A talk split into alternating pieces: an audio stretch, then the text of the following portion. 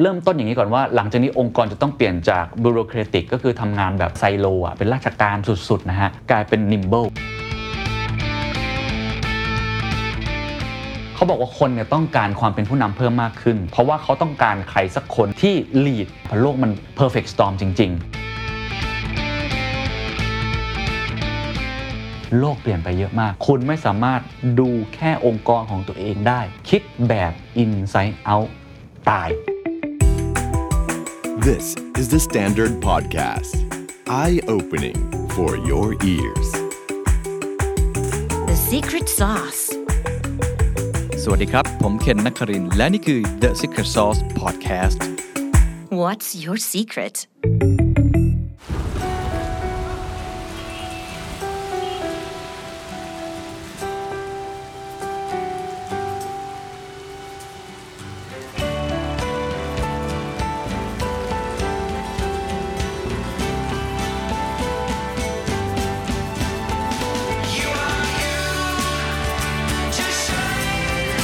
จำเป็นต้องเหมือนใคร เพราะ UOB พร้อมเข้าใจโลกในแบบคุณ ความเป็นผู้นำในแบบฉบับ MIT เป็นอย่างไร X Team ครับ มีความหมายอย่างไร และเราจะสร้าง X Team ที่ช่วยสร้างนวัตกรรมทำให้องค์กรเคลื่อนที่ได้อย่างรวดเร็วว่องไว และประสบความสำเร็จได้อย่างไร สวัสดีคุณผู้ชมคุณผู้ฟัง The Secret Sauce อีกครั้งนะครับ ยังอยู่ในห้องห้องเดิมครับ ผมอยู่ที่โรงแรมใน Cambridge นะครับ Boston Massachusetts ครับ อย่างที่เล่าไปหลายครั้งแล้วนะครับว่า นี่คือซีรีส์ที่ผมมีโอกาสมาก ๆ เลย ส่งตรงจาก MIT ผมได้มาเรียนคอร์สสั้น ๆ ที่ชื่อว่า CBA Strategy and Innovation for Businesses in Asia ซึ่งเป็นการร่วมงานกันระหว่างวิทยาลัยการจัดการมหิดล CMMU กับ MIT Sloan School of Management MIT หลายท่านรู้จักอยู่แล้วนะครับ ก็เป็นสถาบันเทคโนโลยีที่ขึ้นชื่อที่สุดแห่งหนึ่งของโลก เขามีโรงเรียนสอนเกี่ยวกับเรื่องการจัดการเรื่องของธุรกิจที่ก็ติดท็อป 10 ของโลกเช่นเดียวกัน ที่ชื่อว่า MIT Sloan ผมได้มาเรียนก็เรียนหลายคอร์สมากเลยนะครับ เต็มอิ่มมาก ๆ จุใจมาก ๆ เลยเเรียนไปตั้งแต่เรื่องกลยุทธ์ วิธีคิดในเชิงแพลตฟอร์ม Business Design Thinking ในแบบฉบับของ MIT แล้ววันนี้ก็น่าจะเป็นอีกหนึ่งบทเรียนที่ผมตั้งหน้าตั้งตาคอยมากที่สุด เพราะเป็นสิ่งที่ผมอินที่สุดในช่วงหลังๆ แล้วก็ทำเรื่องนี้มาค่อนข้างเยอะนะครับ เขียนหนังสือเกี่ยวกับเรื่องนี้ด้วยนะครับ ก็คือความเป็นผู้นำครับ leadership ครับ อยากรู้เหมือนกันว่า เขาจะสอนเราเรื่องอะไรครับ คนที่มาบรรยายนะครับ คือคุณเดโบราอันโคนาเขาเขียนหนังสือเล่มนี้ ชื่อว่า X Teams เลย เดี๋ยวจะบอกความหมายว่า X Team ของเขาหมายความว่ายังไง หนังสือเขาชื่อว่า X Team How to Build Teams That Lead Innovate and Succeed ก็คือทั้งนำได้ทั้ง innovate ได้แล้วก็ succeed ได้ในโลกที่มันผันผวนบูกานะครับเปลี่ยนแปลงอย่างรวดเร็วแบบนี้นั่นเองครับ คุณเดบราเนี่ยสอนสนุกมากนะครับ เป็นคนที่มีพลังสูงมากๆเลย energy เยอะแล้วก็พยายามที่จะทำให้เราได้มีส่วนร่วมกับคลาสของเขามีเวิร์กช็อปมีของเล่นเยอะฮะมีไพ่อะไรต่างๆ มากมายเลยนะครับ เขาจะเล่าด้วยกัน 3 ประเด็นด้วยกันนะครับประเด็นแรกเขาพูดถึง leadership signature หรือว่าการค้นหาลายเซ็นของคุณว่าผู้นำในแบบของคุณเป็นผู้นำแบบไหน 2. เขาใช้คำว่า Four CAPs plus ก็คือเป็นเรียกว่าโมเดลขึ้นชื่อเลยครับ ไปเสิร์ชได้ใน Google นะครับ Four CAPs plus จะมี 4 capability ที่สำคัญของการเป็นผู้นำในยุคปัจจุบันต้องบอกว่าในยุคปัจจุบันนะ ไม่ใช่ในยุค 20 ปีที่แล้วไม่ใช่นะฮะ แล้วก็มี plus ด้วยว่าจะสร้าง trust หรือความน่าเชื่อถือได้ยังไง และหัวข้อที่ 3 ครับ พูดถึง leading X team นี่แหละครับ and distributed leadership ครับ ผมต้องบอกว่าข้อ 1 ข้อ 2 ผมเก็ตได้ไม่ยาก เพราะว่าผมศึกษาเรื่องนี้มาพอสมควร เพียงแต่ว่าเป็น different approach หรือวิธีการเล่าที่ทำวิจัยมาไม่เหมือนกัน มีข้อมูลแบ็กอัพมาแตกต่างกัน ซึ่งก็ทำให้เราได้เรียนรู้ได้อีกรูปแบบหนึ่งผมว่าดีมากๆ เดี๋ยวจะเล่าให้ฟังนะครับ แต่ข้อ 3 ต้องพูดตามตรงว่าเป็นเรื่องเข้าใจยากนิดนึงเพราะว่าเขาใช้คำว่า X teams distributed leadership คือผมได้ยินคอนเซปต์นี้มาบ้างนะครับคำว่า distributed leadership คือเราไม่ได้ทำงานแบบเดิมแบบที่เป็น waterfall น้ำตกลงมาไซโลเราได้ยินคำว่า agile อันนี้คล้ายๆ agile เหมือนกันผมก็ถามคุณดิบราในคลาสนะครับว่ามันต่างอะไรกับ agile เหรอตอนเขาอธิบาย เขาบอกว่ามันเป็นเหมือนเหมือนขั้นกว่าของ agile agile เป็นแค่ทีมทีมหนึ่งนะครับหรือ project base ที่ทำออกมา แต่ว่าไอ้คำว่า X team เนี่ยมันแทบจะเป็นแบบทั้งองค์กรเลย เพราะฉะนั้นน่าสนใจว่าจะเป็นยังไง เดี๋ยวไปทีละอย่างก่อนนะครับ อันดับแรกผมต้องบอกก่อนว่าความเป็นผู้นำในแบบฉบับของ MIT ต่างกับ Harvard นะฮะต่างกับหลาย ๆ ที่ต่าง Stanford สิ่งที่ต่างที่สุด 2คำครับ 1. principle ครับ แล้วคุณเดบราเน้นเรื่องนี้มาก ๆ ครับ principle MIT นั้นเป็นสถาบันทางเทคโนโลยีที่ research base สุด ๆ ครับเขาบอกว่าเวลาดูฟังอาจารย์มาบรรยายเนี่ยข้างล่างเนี่ยจะมีการอ้างอิงทุกครั้งนะครับ ไม่มีสไลด์ไหนได้มาลอยๆ ไม่มีการพูดเป็นเรื่องเชิงแบบภาษาสวยๆ ในเชิงการตลาดไม่มีฮะจะเป็นคนที่ค่อนข้าง straight มาก แล้วก็ใช้ principle หลัก ซึ่งนี่ก็เป็นสิ่งที่ผมคิดว่าทำให้ผมชอบเหมือนกันนะในการเรียน เพราะว่ามันไม่มีอะไรที่เขาพูดมาลอยๆมันมีหลักฐานยืนยันทั้งหมดนะค่อนข้างเป็น scientific base มากๆ ข้อที่ 2 คือคำว่า innovative ครับที่นี่แน่นอนฮะเป็นสุดยอดของเทคโนโลยีอยู่แล้วนะครับมากมายคนได้รับรางวัลโนเบลเพียบเมื่อจบจากที่นี่ไปหรือว่าสตาร์ทอัพองค์กรใหญ่ๆ หลายองค์กรเกิดขึ้นที่นี่ Airbnb ก็เกิดขึ้นที่นี่อะไรแบบนี้นะครับหรือว่า Zipcar MIT Sloan ก็เลยเน้นเรื่องนี้มากว่า leadership ของเขาเนี่ยจะต้อง principled แล้วก็ innovative มากๆนะฮะบทเรียนแรกที่เขา สอนกับพวกเราก็คือเขาให้ดูคลิปคลิปหนึ่งซึ่งผมอาจจะไม่ได้เปิดในที่นี้นะครับ แต่ว่าสรุปให้ฟังว่าเขาพยายามจะบอกครับว่าตอนเนี้ยโลกเรามันเติบโตแบบ exponentially changing world เราอยู่ในโลกที่มันเปลี่ยนแปลงอย่างรวดเร็ว แล้วก็เติบโตแบบก้าวกระโดด เขาก็เอาตัวเลขเทคโนโลยีมายืนยัน เอาตัวเลขการเกิดของประชากร สังคมผู้สูงอายุ การ clash ของ generation climate change หลากหลายปัจจัยละกันที่เป็น factor ที่มันเปลี่ยนแปลงเร็วมาก ๆ ซึ่งผมคิดว่าในคลิปนั้นเขายังไม่ได้พูดถึง geopolitics ด้วยนะ เพราะว่านี่ก็เป็นอีกเรื่องหนึ่งที่เปลี่ยนแปลงค่อนข้างเยอะเรียกง่าย ๆ ก็คือคำว่าบูกานั่นเองแหละครับคือเป็นโลกที่มันไม่เหมือนเดิม แล้วก็สิ่งนี้ทำให้เขาบอกว่าคนเนี่ยต้องการความเป็นผู้นำเพิ่มมากขึ้น เพราะว่าเขาต้องการใครสักคนหรือว่าอย่างน้อยเป็นทีมเนี่ยที่ lead พาร์ทเวย์ของเขาให้ได้เพราะโลกมัน perfect storm จริง ๆ เขาก็เลยเริ่มต้นอย่างนี้ก่อนว่า หลังจากนี้องค์กรจะต้องเปลี่ยนจาก bureaucratic ก็คือทำงานแบบที่เป็นค่อนข้างที่จะไซโลอะเป็นราชการสุดๆนะฮะกลายเป็น nimble ที่นี่จะใช้คำว่า nimble ค่อนข้างเยอะ ไม่ค่อยใช้คำว่า agile nimble ก็คือว่องไวเปลี่ยนแปลงได้อย่างรวดเร็วนั่นเองนะครับเขาทำวิจัยมาเนี่ยมาพอสมควรนะแล้วก็เขาเห็นนะครับว่า มันมีความเปลี่ยนแปลงของความเป็นผู้นำอยู่ ซึ่งอันนี้เข้ากับคอนเซปต์ที่หนังสือที่ผมเขียนอยู่คล้ายๆ กันเห็นแต่ว่าเขาอาจจะ advance กว่าเยอะนะฮะเพราะผมสัมภาษณ์คนแล้วก็เก็บข้อมูลจากการสัมภาษณ์มากกว่า คุณเดโบราบอกว่าสิ่งที่มันเปลี่ยนมากๆก็คือคำว่า sense making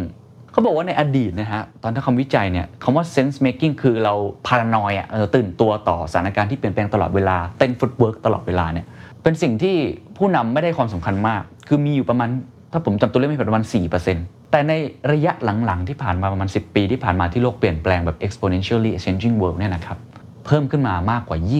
25%เขาเลยต้องปรับเรื่องของคำว่า sense making เนี่ยอยู่ในไอ้ 4cap plus model ของเขาด้วยนะอันนี้คือเป็นการ set statement agenda ให้เราได้เข้าใจบริบทของความเป็นผู้นำก่อนนะครับ แล้วเขาก็พยายามทำให้เราเห็นว่า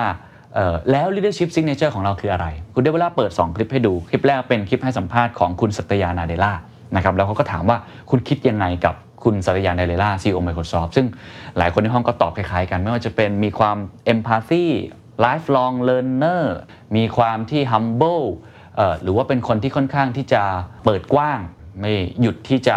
เรียนรู้สิ่งใหม่ๆ อะไรแบบนี้เป็นต้น อีกคนหนึ่งที่เขาให้ดูคลิปคือคุณคริสตินลากาดนะครับ อันนี้ก็ใครติดตามข่าวเรื่องการเงินเนี่ยก็จะบอกคนนี้มีอิทธิพลสูงมาก เพราะว่าเขาคือผู้บริหารสูงสุดนะครับของ ECB นะก็คือแบงก์ชาตินี่แหละนะของทางยุโรปเองนะครับ ซึ่งคุณคริสติลากาดเนี่ยมีบุคลิกความเป็นผู้นำที่น่าสนใจตอนให้สัมภาษณ์คือค่อนข้างที่จะ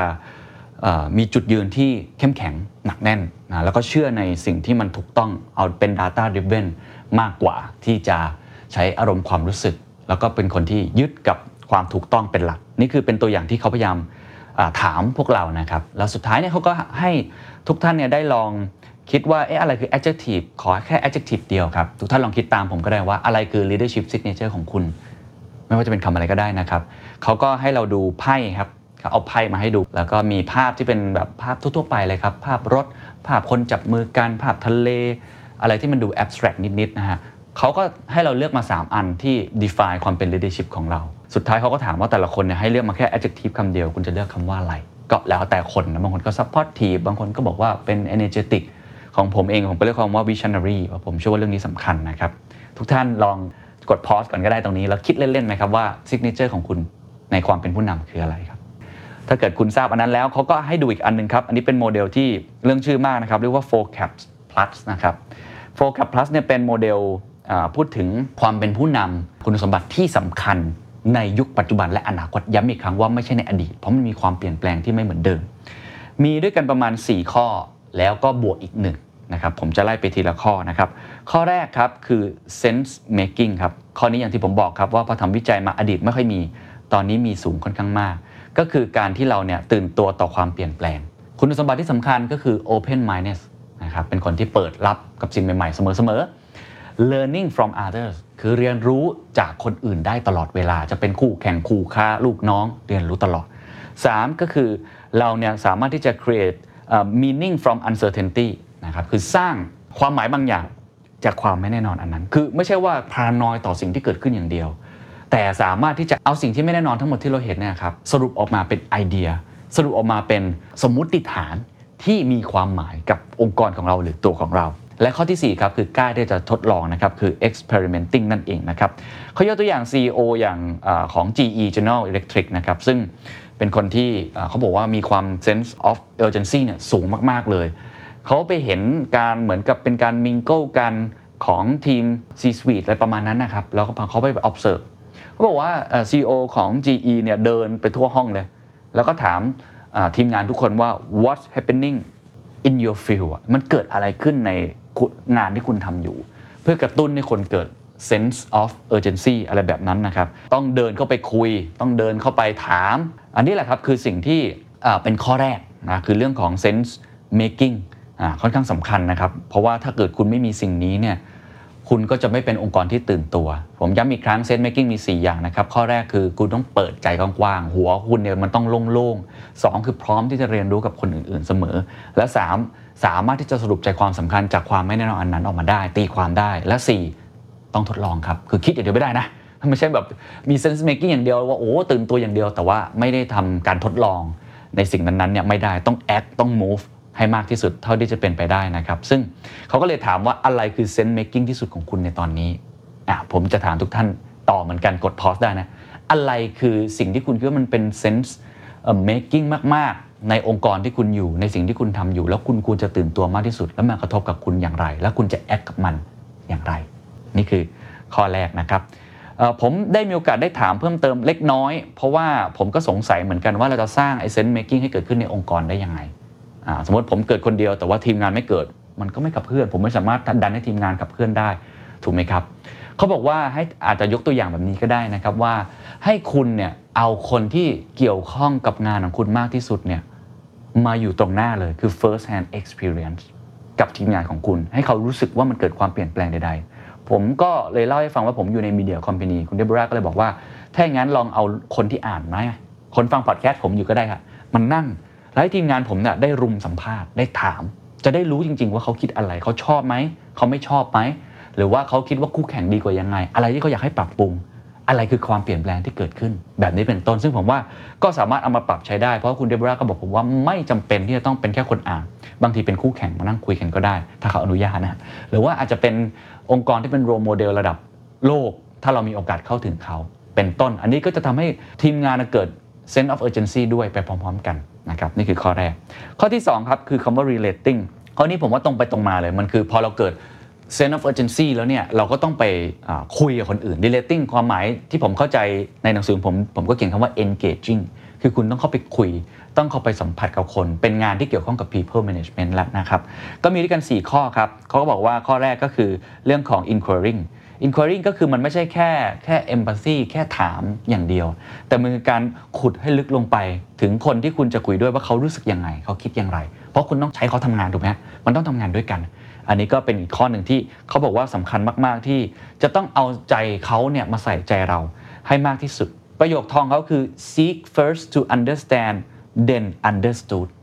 seek first to understand then understood อีก 3 อย่างครับที่เกี่ยวข้องกับ relating ครับ ก็คือเรื่องของ influencing และ negotiating พอคุณทราบแล้ว นั่นแหละครับ คุณถึงจะเริ่มโน้มน้าวเขาได้ว่าให้มาเปลี่ยนแปลงองค์กรด้วยกัน ให้มาเริ่มต้นทำสิ่งใหม่ด้วยกัน ให้มาตั้งทีมใหม่ด้วยกัน แล้วก็ต้องใช้การต่อรองเขาใช้คำว่าการต่อรอง เพราะว่าคุณต้องรับฟังเขาไม่ใช่ออเดอร์ไม่ใช่สั่งมันไม่ใช่โลกแบบนั้นอีกต่อไป ไม่ได้โลกแบบ คุณจะทำอะไรก็ได้อีกต่อไป และข้อที่3ครับ supporting and coaching คุณอยากให้เขาทำอะไรเนี่ยไม่ได้หมายความว่าคุณถีบเขาลงน้ำเลย คุณต้องสนับสนุนเขาต้อง support เขาและต้องคอยโค้ชเขาในฐานะที่คุณอาจจะมีประสบการณ์มากกว่าหรือเห็น direction พอสมควร คุณจะทำยังไงที่จะทำให้เขาเนี่ยเห็นภาพเดียวกับคุณให้ได้ แล้วก็สนับสนุนเขาในทุกมิตินะครับแล้วก็ข้อสุดท้าย ซึ่งผมคิดว่าเป็นสิ่งที่สำคัญที่สุดนะของตัว X เลยอะสำคัญมาก ๆ เลยไอ้คำว่า X team อันเนี้ยเนี่ยครับ X team อันเนี้ย ความหมายที่แท้จริงของเขาเนี่ยคือลูกศรครับ เห็นไหมครับ มันคือรังสีที่แผ่ออกไป ตอนแรกผมนึกว่า X team หมายความว่าเป็นแบบที่สตาร์ทอัพไทยชอบใช้นะคำว่า X X team X อะไรอย่างเงี้ยครับ มี X ต่อท้ายก็ถือว่าเป็นสตาร์ทอัพและอะไรแบบนั้นนะครับ แต่ว่าความหมายของคุณเดโบราไม่ใช่ครับ ความหมายคุณเดโบรา X หมายความว่าคุณต้องคิดออกไปข้างนอกครับ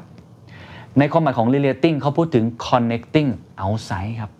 โลกเปลี่ยนไปเยอะมากครับ คุณไม่สามารถดูแค่องค์กรของตัวเองได้ คิดแบบ inside out ตาย ต้องคิดแบบ outside in ปกติคนที่ outside in คือองค์กรที่มีผู้นำระดับสูงแล้วเขาออกไปเจอคนข้างนอก คุณเดบราบอกไม่ใช่ครับ ตอนนี้ต้องแทบจะทุกคนในองค์กร ต้อง outside in ต้องมองออกไปข้างนอกเยอะๆเพราะบริบทโลกมันเปลี่ยน คุณเป็นเรือครับ ในอดีตเนี่ยคลื่นลมมันไม่ได้เปลี่ยนเยอะ คุณก็ง่วนอยู่กับในห้องเรือของคุณนะแต่ตอนนี้ไม่ใช่ครับ คุณต้องมองออกไปข้างนอกมากขึ้นเรื่อยๆ เพราะฉะนั้นข้อสุดท้ายของ relating คือ connecting outside ครับ จะทำยังไงให้เกิด active network และ relationship outside the team and the organization ให้มากที่สุด ถามว่าผมได้อะไรจากคลาสนี้ที่สุด ผมได้เรื่องเรื่องนี้แหละครับ คือการที่เราต้อง think outside มากขึ้น และ act outside มากขึ้น และต้อง outwardly focus ทีมต้องไม่ได้หมกอยู่แค่แค่ภายในนะครับมัน relating มี 4 ข้อครับ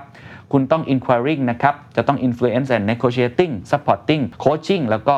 connecting outside ครับนี่คือข้อที่2 capability ที่ 2 นะครับจริงๆมันมีคำถามหนึ่งที่อาจจะช่วยได้นะครับในแง่ของการที่เราจะได้ถาม แล้วมองออกไปข้างนอกเยอะขึ้นเขายกตัวอย่างคุณสัตยานาเดล่าอีกครั้งหนึ่งคำถามที่คุณสัตยานาเดล่าตอนขึ้นมา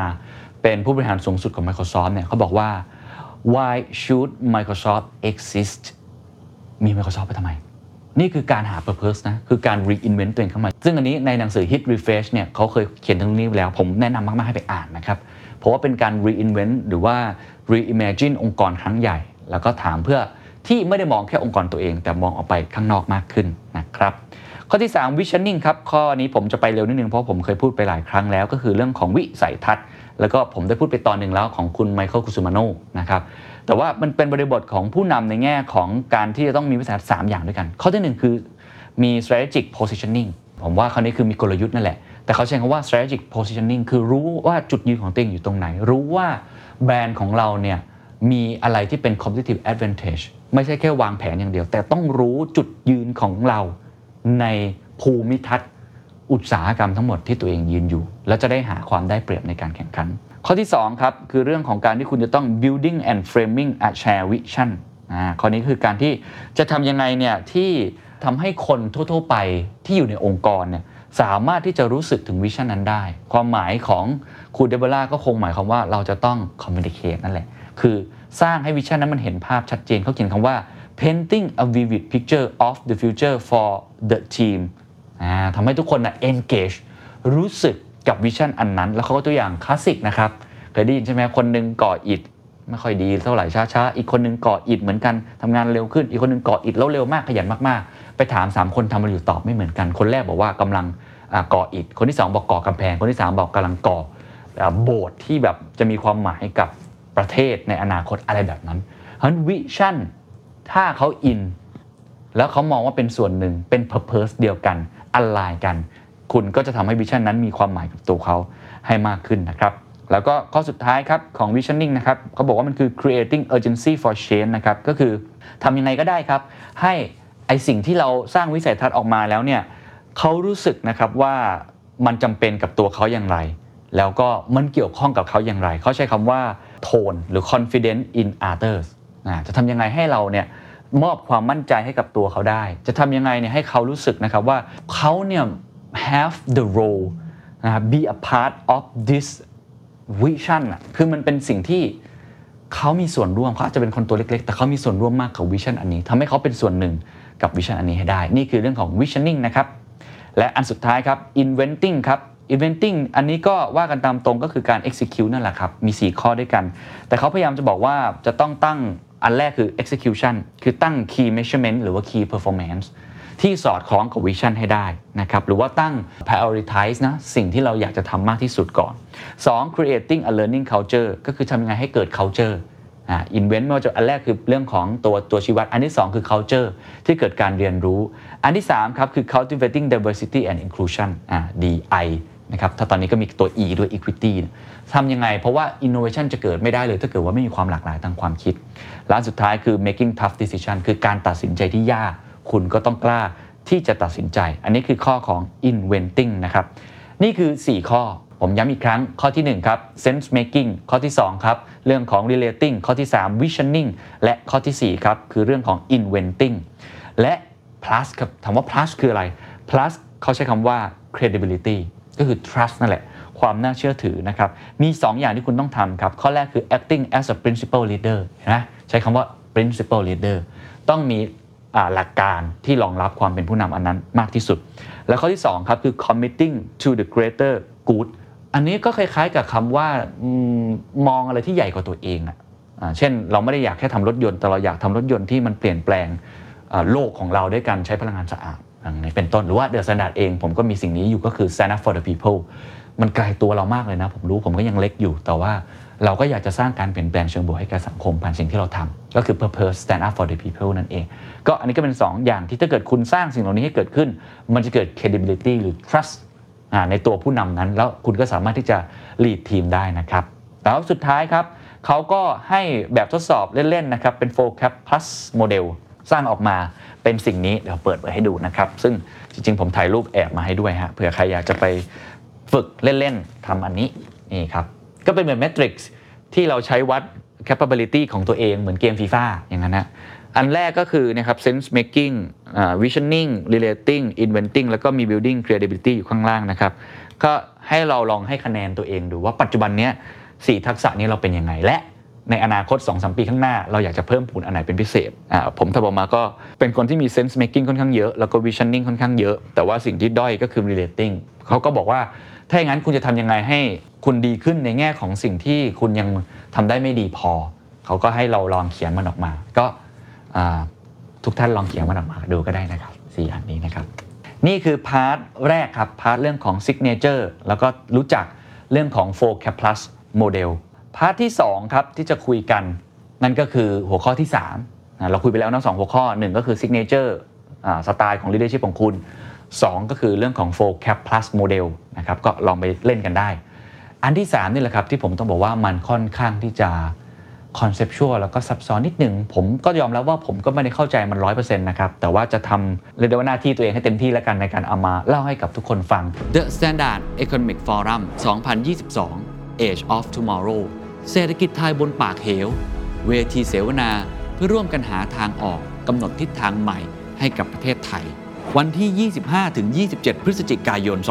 2022 ณ CDC Hall พบกับผู้นำระดับประเทศหลากหลายวงการกว่า 40 คน ร่วม 15 เวที เปิดโอกาสทั้งคนรุ่นใหญ่ และคนรุ่นใหม่ ที่ครอบคลุมทุกประเด็น เศรษฐกิจ สังคม สิ่งแวดล้อม การเมือง ภูมิรัฐศาสตร์ เทคโนโลยี Opening Remark โดย บันทูลล่ำซำ Exclusive Dinner อานันต์ปัญญาลชุน พบกับสุรเกียรติเสถียรไทย เศรษฐพุทธสุทธิวาฒนรพุทธเกษียณเตชาพีระ เศรษฐาทวีสิน สมเกียรติตั้งกิจวานิชสมโพธอาหุไนยขัตติยาอินทรวิชัย คมสันลี และแอนนาเสืองามเอี่ยม พร้อมด้วยผู้ดำเนินรายการเสวนา สุดที่ชัยยุนสรกลอดุลยานนท์วิทย์ สิทธิเวคิน ศิรัทยาอิสระพักดี ชัยนนท์หานคีรีรัตน และผมนักครินทร์วณกิจไพบูลย์บัตรมี 2 แบบครับ แบบแรกออนกราวเข้าชมงาน 3 วันเต็มราคา 20,000 บาท รับชมสดในสถานที่จริงตลอด 3 วัน Exclusive Q&A ทุกเซสชั่น รับสรุปเนื้อหาในรูปแบบ Visual Drawing Real Time ที่งาน รับชมย้อนหลังได้ถึง 3 เดือนเต็ม Networking Coffee Lounge ภายในงาน และพิเศษสุดสำหรับผู้ที่ซื้อบัตรออนกราวเท่านั้น Exclusive Dinner แบบที่ 2 Live Stream มีตั้งแต่บัตรเข้าชมงาน 3 วันราคา 3,900 บาท 1 วันราคา 1,500 บาท นักเรียนนักศึกษาเข้าชมงาน 3 วันราคาเพียง 900 บาท รับชมสดทางออนไลน์ตลอด 3 วันเต็ม สรุปบทเรียนทุกเซสชั่น รับชมย้อนหลัง 3 เดือนเต็ม The Standard Member รับส่วนลดประเภท Live Stream 10%บัตร Early Bird ราคาพิเศษ 2,500 บาท ซื้อบัตรได้แล้ววันนี้ที่ไทยติกเก็ตเมเจอร์ เราช้าไปกว่านี้ไม่ได้แล้วครับ นี่คือช่วงเวลาสำคัญ โอกาสสำคัญ วินาทีสำคัญ มาร่วมกันหาทางออกกำหนดทิศทางใหม่ และพาประเทศไทย ข้ามหุบเหวนี้ไปด้วยกันนะครับ The Standard Economic Forum 2022 Age of Tomorrow เศรษฐกิจไทยบนปากเหว อย่างน้อยที่สุดผมคิดว่าคำว่า X team เนี่ยมีความสำคัญอย่างยิ่งกับโลกในปัจจุบันและอนาคต ผมไม่แน่ใจว่าทุกองค์กรสามารถใช้แบบนี้ได้จริงหรือเปล่านะครับ เพราะมันยากเหมือนกัน เช่น องค์กรที่มันริจิตมากๆ เป็นองค์กรแบบมีประวัติศาสตร์ยาวนานมากๆ ก็อาจจะยาก แต่เขาพยายามจะบอกว่าเริ่มต้นเล็กๆก็ได้ ทีมเหล่านี้คืออะไรคือทีมที่เอาไซด์ครับมองไปข้างนอก เพราะเขาถามคำถามแรกซึ่งเป็นคำถามที่ใช้คำว่าช็อกเหมือนกันครับเขาบอกว่าทีมเวิร์กหรือทีมที่ดีเนี่ยเกิดจากอะไร effective team อ่า good team ในความหมายของทุกคนคืออะไรถามในห้องนะอ่า ผมก็ตอบไปว่าแบบ a clear vision ที่ชัดเจน direction ชัดเจน บางคนบอกว่ามี role ที่ดี มี process ที่ชัดเจน มีอะไรหลายอย่างก็ตอบมากันเต็มไปหมด แล้วเขาก็บอกว่าสิ่งเหล่านั้นเป็นแค่ traditional model ครับ เป็นแบบเดิม มันเคยที่จะใช้ได้ในอดีต แต่ปัจจุบันใช้ไม่ได้ ย้ำอีกครั้งมันเคยใช้ได้ในอดีต แต่ปัจจุบันมันใช้ไม่ค่อยได้ครับ ซึ่งผมว่าอันนี้แหละมันคือ sense of urgency มากๆเลย แล้วเขาก็เลยเปิดอีกภาพหนึ่งนะครับ ซึ่งสิ่งที่สำคัญที่สุดก็คือคำว่า externally focus ครับ หรือว่า outwardly focus คือต้องมองออกไปข้างนอก เพราะฉะนั้นคำว่า X ของเขาคือเนี่ยรังสีออกไปเนี่ยทีมหลังจากนี้ไม่สามารถที่จะโฟกัสแค่ข้างในได้ว่าทำอะไรกันอยู่คิดแบบอินไซ e ์เอาไม่ได้ครับ ซึ่งนี้ผมเห็นด้วยมาก ๆ ผมเพิ่งคิดกลยุทธ์ของ The Standard ในปี 2023 เนี่ยอู้หลายอย่างมากเลยครับที่เรามองแต่ตัวเองไม่ได้ เพราะว่าโลกมันเปลี่ยนเร็วพฤติกรรมผู้บริโภคเปลี่ยนเร็วเทคโนโลยีเปลี่ยนเร็ว อะไรอย่างหลายอย่างมันไม่เหมือนเดิมเพราะฉะนั้นเราต้องมองจากข้างนอกก่อนเข้ามาข้างในแล้วค่อยมาเรียนรู้จากข้างในเขาก็เลยบอกว่าวงกลมข้างในมันเหมือน learn อะเราเรียนรู้อะแต่ที่เราจะ perform ได้มันคือการมองออกไปข้างนอก เรื่องนี้เป็นเรื่องที่สำหรับผมผมเรียนรู้เรื่องนี้เยอะสุดในคลาสของคุณเดโบรานะครับแล้วเขาก็เล่าตัวอย่างหลายๆองค์กรว่าแบบคุณต้องออกไปข้างนอกออกไปเรียนรู้สิ่งที่เกิดขึ้นเขายกตัวอย่างอย่างเช่น ทีมของ Finding Nemo ที่ทำหนังเรื่องนี้เนี่ยเขาก็พาทีมทั้งทีมเนี่ยทำการ์ตูนเกี่ยวกับ ดำน้ำใช่ไหมเกี่ยวกับปลาใช่ไหมคุณจะทำได้ไงถ้าคุณไม่เคยไปดำน้ำจริง ๆ สัมผัสน้ำทะเลจริง ๆ สัมผัสอากาศ ข้างบนทะเลมันเป็นยังไงสัมผัสข้างล่างความหนาวมันเป็นยังไงสัมผัสไอการที่เราเห็นปะการังมันเป็นยังไงเนี่ยมันถึงจะทำได้ครับคือพาทีมนี้ไปเจอ อันนี้เลยเป็นสิ่งที่ค่อนข้างอ่าสำคัญมากๆนะครับเขาก็เลยวาดออกมาเป็นวงกลมนะครับที่บอกเรื่องของการที่เราจะต้องเกิด external network กับภายนอกให้ได้มากที่สุดมี 3 อย่าง อันที่หนึ่งคือ sense making คุณต้องทำให้ทีมของคุณรู้รู้แผ่นดินมันไหวอะคุณจะทำไงให้ทีมคุณรู้ไปพร้อม ๆ กับคุณได้ด้วย แบบนี้เป็นต้น เช่น เอาลูกค้ามานั่งคุยกับคุณ Satya Nadella ก็สิ่งแรกที่เขาทำตอนนี้เป็นผู้บริหารคือพาผู้บริหารระดับสูงนะไปหน้างานเลยครับ ไปเจอลูกค้าหรือว่าไปเจอเรียกได้ว่าอาจจะเป็น leader ใน area นั้นๆน่ะไปคุยเลยว่าคุณคิดยังไงกับ Microsoft อะไรแบบนี้เป็นต้น อันนี้ก็เป็นสิ่งสำคัญทำให้เกิด context awareness นั่นคือข้อแรก สองต้องสร้าง ambassadorship ครับ ambassadorship คือ เราไม่สามารถทำให้ทีมทุกคนตื่นเต้นไปพร้อมกัน และทำไปพร้อมกันได้หรอก สิ่งที่เราพอที่จะทำได้ครับ คือสร้าง change agent อ่าเขาไม่ได้พูดคำนี้ แต่ผมตีความว่ามันคือคำนี้แหละ หรือ influencer ที่สามารถสร้างการเปลี่ยนแปลงได้ เขาจะเป็นก้อนหินเล็กๆ ที่ค่อย ๆ ขยับ แล้วทำให้ก้อนหินอื่นมันขยับตาม เป็นหยดน้ำเล็ก ๆ ที่ค่อย ๆ ซึมลงมา หรือเกิดโมเมนตัมแห่งความเปลี่ยนแปลงเขาคือแอมบ s สเดอร์ของเรา หาคนนั้นให้เจอและสร้างมัน สิ่งนี้จะทำให้เราเกิด resources คือเกิดการใช้เรียกว่าทรัพยากรขององค์กร เพื่อการเปลี่ยนแปลงเพิ่มมากขึ้น แล้วข้อที่3ครับก็ใช้คำว่าจะต้องเกิดสิ่งที่เรียกว่า coordination อ่าจะต้องเกิดการร่วมมือกันเพิ่มมากขึ้น สิ่งนี้ถึงจะเกิดได้ ถ้าไม่เกิดการร่วมมือกันเพิ่มมากขึ้นนี่ตายแน่นอนไม่มีทางเกิดนะครับ หลังจากนั้นเขาก็พูดต่อนะครับว่าหัวใจสำคัญของ X Team คือการ connecting people within the firm and across organization คือ X Team เนี่ยสร้างมาแล้วเนี่ยคุณต้องทำให้เกิดความสัมพันธ์ของเขา ไม่ว่าจะเกิดขึ้นกับในองค์กรของตัวเองหรือทั้งองค์กร รวมทั้งเกิดกับภายนอกได้ด้วย ถามว่า X Team คืออะไร X Team ในความหมายของคุณเดโบราเนี่ยคือการเริ่มต้นเซตทีมขึ้นมาก่อน ผมว่าหลาย ๆ คนก็อาจจะนึกถึงการสร้างสปีดโบ๊ทเรือเล็กที่หลาย ๆ องค์กรใช้กัน จริง ๆ จะใช้รูปแบบนั้นก็ได้ ผมว่าก็คล้าย ๆ กันนะครับเท่าที่ผมเข้าใจนะ แต่ว่าในมุมของคุณเดโบราคือ XT บางทีเนี่ยมันเป็นการไม่ใช่แค่สร้างมาชั่วคราวอย่างเดียว แต่อยากให้มันเป็นถาวรด้วย อะไรแบบนั้นเพราะผมถามว่ามันต้อง permanent หรือว่า temporary อย่างเดียวเขาบอกว่าได้หมดเลยแล้วแต่คุณ คุณจะเป็น project base ก็ได้ อย่างที่ผมถามเขาว่า agile เนี่ยมันเป็น project base เขาบอกจะเป็นอย่างนั้นก็ได้ แล้วสลายไปก็ได้ แต่สิ่งที่เขาต้องการมากที่สุดให้เกิด X team ในองค์กรแล้วจะเกิดเรียกได้ว่า innovation หรือการเคลื่อนที่ที่เร็วมากขึ้นเนี่ยคือคุณต้องทำให้ทีมสิ่งนั้นอะมันเกิดขึ้นในองค์กรตลอดเวลา และขยาย scale up ให้ทั้งองค์กรเป็น X team ให้ได้ทั้งหมด ซึ่ง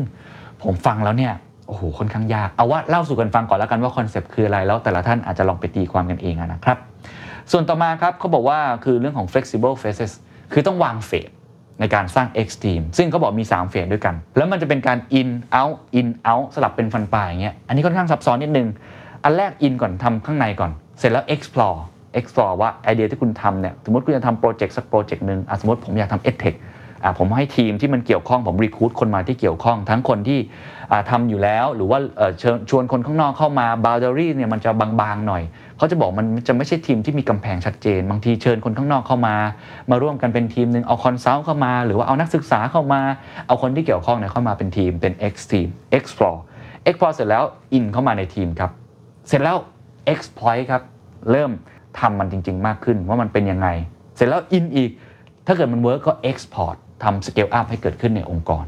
ผมต้องบอกเลยว่าฟังแล้วเนี่ยมัน ค่อนข้างเป็น concept ที่มัน conceptual มากๆ แล้วก็ flexible phases นี่ค่อนข้างยากนะสำหรับผมนะ ความยืดหยุ่นตรงนี้เนี่ยองค์กรจะจัดการยังไง เพราะว่ามันคือ new kind of work new kind of structure เป็นการ reinvent องค์กรครั้งใหญ่เหมือนกันอะอันนี้ก็ค่อนข้างยากนะครับ แต่ว่าเราฟังไว้เพื่อเป็นประโยชน์กับตัวเราแล้วกันน่าจะได้ใช้บ้างนะครับ ส่วนถัดมาครับเขาก็เลยสรุปอย่างนี้ครับว่าสรุปแล้วเนี่ย X team เนี่ยมันคือ nimble leadership in action ก็คือการที่ความเป็นผู้นำที่มันคล่องแคล่วมากๆ หัวใจสำคัญคือ1 ต้อง outwardly focus เอาว่าอันเนี้ยผมว่าผมได้เยอะสุดคือ outwardly focus ทีมของคุณที่เป็น X team จะต้องเป็นคนที่ตื่นตัวต่อเหตุการณ์ข้างนอก ไม่ใช่แค่ข้างใน 2 ครับ คือเรื่องของ strategically link คือคิดอะไรก็ตามเนี่ยขอให้มันเป็นกลยุทธ์ คิดเชิงกลยุทธ์ให้ได้นะครับ3ครับ innovation and execution สร้างนวัตกรรมแล้วก็ลงมือทำมันจริง ๆ และ 4 ครับคือ infrastructure of innovation สร้างเป็น infrastructure ของ innovation ซึ่งคงเป็นเฟสถัดไปที่ค่อนข้างยากนะครับเขาก็เลยให้เราลองเล่นสนุกๆนะครับว่าถ้าเกิดว่าเราจะสร้าง X team ขึ้นมาจริงๆอะทำยังไง ข้อที่1 X team ของคุณเนี่ยอยากจะ address เรื่องอะไรเป็นพิเศษ สมมุติคุณจะสร้าง X team คุณสร้าง X team แบบไหน recruit คนยังไง แล้วก็อยากจะทำเรื่องอะไรเป็นพิเศษ เป็นเรื่องที่เป็นปัญหาขององค์กร หรือเป็นเรื่องที่อยากจะคว้าโอกาสก็ได้ ผมต้องบอกใน Standard The Standard ก็พอที่จะมี X team อยู่บ้าง แต่เราอาจจะไม่ได้ล้ำเท่าองค์กร tech แต่เราก็มีทีมที่เราคุยกันตลอดแบบนี้ แล้วก็เป็นตัวแทนของแต่ละหน่วยงานในองค์กร ส่วนใหญ่ก็เป็น senior leader หรือว่าเป็น manager อะไรอย่างนั้นนะครับสองเนี่ยเขาก็เลยถามว่าถ้ามีทีมเดิมอยู่แล้วเนี่ยคุณจะ x-ify มันยังไง x-ify คือทำให้ทีมนี้มันกลายเป็น X team ให้ได้เนี่ยถ้าคุณใช้ทีมเดิมนะ หรืออีกแบบหนึ่งคุณจะสร้างทีมใหม่เลยที่จะให้ innovate นะครับแล้วคุณก็ลอง คิดต่อครับว่าแล้วคุณจะ encourage sense making ยังไงให้เกิด จะ encourage ambassadorship ยังไงให้เกิด หรือว่า task coordination ยังไงให้เกิด ใครเป็นคนทำและทำเมื่อไหร่ และเสร็จแล้ว phase ถัดไปคือ explore execute export หรือว่า exploit เนี่ยคุณจะทำยังไงให้มันเกิด ผมจะบอกเลยว่าข้อนี้เนี่ยตอนที่เกิดเวิร์กช็อปในองค์กรก็มึนๆกันนิดหนึ่งเพราะว่ามันค่อนข้างที่จะต้องลงมือทำอะมันซับซ้อนระดับหนึ่งนะครับ แล้วเขาก็เปิดภาพภาพหนึ่งครับ ซึ่งผมคิดว่าเป็นภาพที่ เปลี่ยนแปลงความคิดผมพอสมควรในแง่ขององค์กรนะคือยังไม่ได้บอกว่าจะทำได้จริงหรือไม่ได้จริง แต่ว่ามันค่อนข้างแปลกหูแปลกตาอย่างนี้แล้วกันนะฮะคือองค์กรแบบปกติมันจะเป็น bureaucratic organization แบบนี้นะมันจะเป็นภาพลักษณะแบบนี้ก็คือ เป็นสามเหลี่ยมแบบพีระมิดปกตินะครับก็ท็อปดาวลงมา มีคนเก่งๆ คิดอะไรเก่งๆ มี smart decision แล้วก็ control ได้ ลงมาก็จะเป็นคนที่เป็นระดับ middle management นะครับทุกอย่างเนี่ยก็เป็นแบบลงมาข้างล่างและข้างล่างสุดก็เป็นแค่คนที่ ต้องทำให้เกิดเป็นแง่ของ operation เป็นในแง่ของการทำงานรูทีนเขาใช้คำว่า need to know basis อะไรแบบนั้น standardization นี่คือองค์กรแบบปกติ ซึ่งไม่ได้บอกไม่ดีครับ bureaucratic แต่ว่ามันไม่ตอบสนองต่อความเปลี่ยนแปลง สิ่งที่เขาต้องการครับ และอยากให้เป็นคือ nimble organization เป็นสามเหลี่ยมกลับหัว และมี leadership 3 ระดับครับ คิดภาพตามนะครับ 1. entrepreneurial leaders เป็น leader ที่คนทำงานทั่ว ๆ ไปเลยครับ ปกติคนระดับนี้คือระดับ operation ใช่ไหมเขาบอกคนระดับนี้ต้องสร้างให้เขาเกิด entrepreneurial leader ให้ได้ และเกิดเป็น strategic mindset มี high self efficacy แล้วก็มี activity ความเป็น X team อยู่ โอ้โห ผมว่ายากนะฮะ แต่ว่าถ้าทำได้นี่องค์กรคุณคุณจะสุดยอด แล้วถามว่า middle management ทำอะไร middle manager ทำอะไร เป็น enabling leaders คือเป็นแค่คน enables เป็นคนโค้ชเป็นคน connect เป็นคน communicate แล้วก็ remove obstacle อ่าเป็นคนไม่ว่าจะเป็นคนที่ช่วยโคชชิ่งเป็นคนที่สื่อสารสิ่งจากข้างล่างขึ้นบนบนลงล่าง เป็นคนที่สร้างสายสัมพันธ์ที่ดี และเป็นคนที่ช่วยกำจัดอุปสรรคต่างๆ นานาที่เกิดขึ้น ส่วนอันที่ 3 ครับ ส่วนใหญ่เหล่านี้ก็คือ CEO Director คนที่มีอำนาจในการตัดสินใจเขาบอกให้เปลี่ยนเลย เป็น Leader ที่เรียกว่า Architecting Leader เป็นแค่คนสร้างสถาปัตยกรรมให้เกิด เป็นสถาปนิกอย่างเดียว โดยสิ่งที่ต้องทำคือสร้าง Purpose Drive Values มีกฎคร่าวๆเป็น simple rule และกล้าที่จะเสี่ยงบ้างเป็น small bets หรือว่าทำต่างๆเนี่ยที่มันค่อนข้างเป็น risk management แบบ distribute คือกระจายศูนย์ออกไป ผมตีความว่าอย่างนี้มันคือการ empower แล้วก็เป็น leader ที่ให้แค่ direction ไม่ต้องเข้าไป micro manage นั้น nimble organization มี 3 ระดับอันนี้นะครับ ซึ่งผมย้ำอีกครั้งว่าผมก็ไม่ได้ใช้คำว่าเข้าใจมัน ไปเสียทุกอย่างนะ แต่อย่างน้อยที่สุดสิ่งที่ผมได้เรียนรู้จากอันนี้ก็คือการที่องค์กรคงต้องมีความเปลี่ยนแปลงให้คล่องแคล่วว่องไวมากขึ้น ผู้นำที่ปกติคนสูงสุดเนี่ยเป็นคน direct ทุกอย่างไม่ใช่ล้วเป็นแค่คนที่เหมือนวาทยากร ส่วนผู้นำระดับกลางเป็นแค่คน enable นะครับส่วนผู้นำอยากจะใช้ว่าระดับล่างเลยไม่ใช่อะแต่คือคนที่ทำงานจริง ๆ มีความเป็นผู้นำตัวเอง คนนี้ต้องเป็นผู้ประกอบการในตัวเอง คือมีความเป็น ownership สูงสุดด้วย นี่คือ nimble organization นะครับเอาเป็นว่ามาแลกเปลี่ยนไอเดียกันลองไปคิดต่อกันว่าคุณเห็นด้วยไม่เห็นด้วย หรือว่าจะเอาไปปรับใช้ในองค์กรได้อย่างไร คุณเดโบราบอกมันคือส่วนขยายของ Agile อันถ้าคุณมี X team แล้วคุณทำได้จริงๆเนี่ยสุดยอดนะ สุดท้ายคุณเดโบราก็ถามผมนะว่าเออเนี่ยคุณจะทำอะไรกับสิ่งที่คุณได้เรียนรู้ในวันนี้ เพราะมันเป็นเรื่องที่ค่อนข้างใหม่พอสมควร สิ่งสำคัญที่สุดที่ผมคิดว่าผมได้นะคือ เอาสิ่งนี้ไปเล่าต่อให้กับทีมของเราฟังว่าเออมันมีโมเดลแบบนี้คุณคิดยังไงแล้วก็พยายามที่จะทำให้ทีมของผมเนี่ย เป็น X team แบบ step by step ค่อยๆ สร้างไปเริ่มจากเล็กก่อน อย่างที่คุณเดโบราบอกก็คือ explore ก่อน แล้วก็พยายามสร้างเรื่องของ entrepreneurial mindset ให้เกิดขึ้นให้ได้ในทุกๆ หน่วยงานที่ทำอยู่ ก็คงเป็น step by step แล้วก็ค่อยๆทำไปนะครับสรุปทั้งหมดหัวข้อที่คุยกันวันนี้คือ leadership style คุณเป็นอย่างไรนะครับ four caps plus อ่ามีตั้งแต่เรื่องของ sense making มีเรื่องของ visioning relating นะครับแล้วก็สุดท้ายเรื่องของ inventing plus ด้วยเรื่องของการสร้าง credibility แล้วก็สิ่งที่ผมได้เรียนรู้มากที่สุดจากคำว่า X ตัว X ก็คือหลังจากนี้องค์กรจะไม่สามารถมองแบบ inside out ได้ต่อไป ต้องมองแบบ outside in ต้อง outwardly focus มองไปข้างนอกมากขึ้น เพราะโลกข้างนอกมันเปลี่ยนแปลงเร็ว พายุมันเกิดขึ้นตลอดเวลา คุณคงไม่สามารถมองแค่ตัวเองคนเดียว และสร้างการเปลี่ยนแปลงให้เกิดขึ้นได้ อย่าลืมนะครับ X team คือการมองออกไปข้างนอก มากขึ้นเท่าที่จะเป็นไปได้ สวัสดีครับ And that's the secret sauce. ถ้าคุณชื่นชอบ The Secret Sauce เอพิโซดนี้นะครับ ก็ฝากแชร์ให้กับเพื่อนๆ คุณต่อด้วยนะครับ และคุณยังสามารถติดตาม The Secret Sauce ได้ใน Spotify, SoundCloud, Apple Podcast, Podbean, YouTube และ Podcast Player ที่คุณใช้อยู่นะครับ และอย่าลืมติดตาม Facebook Fanpage The Secret Sauce เข้ามาติชมเข้ามาพูดคุยกับผมได้เลยนะครับ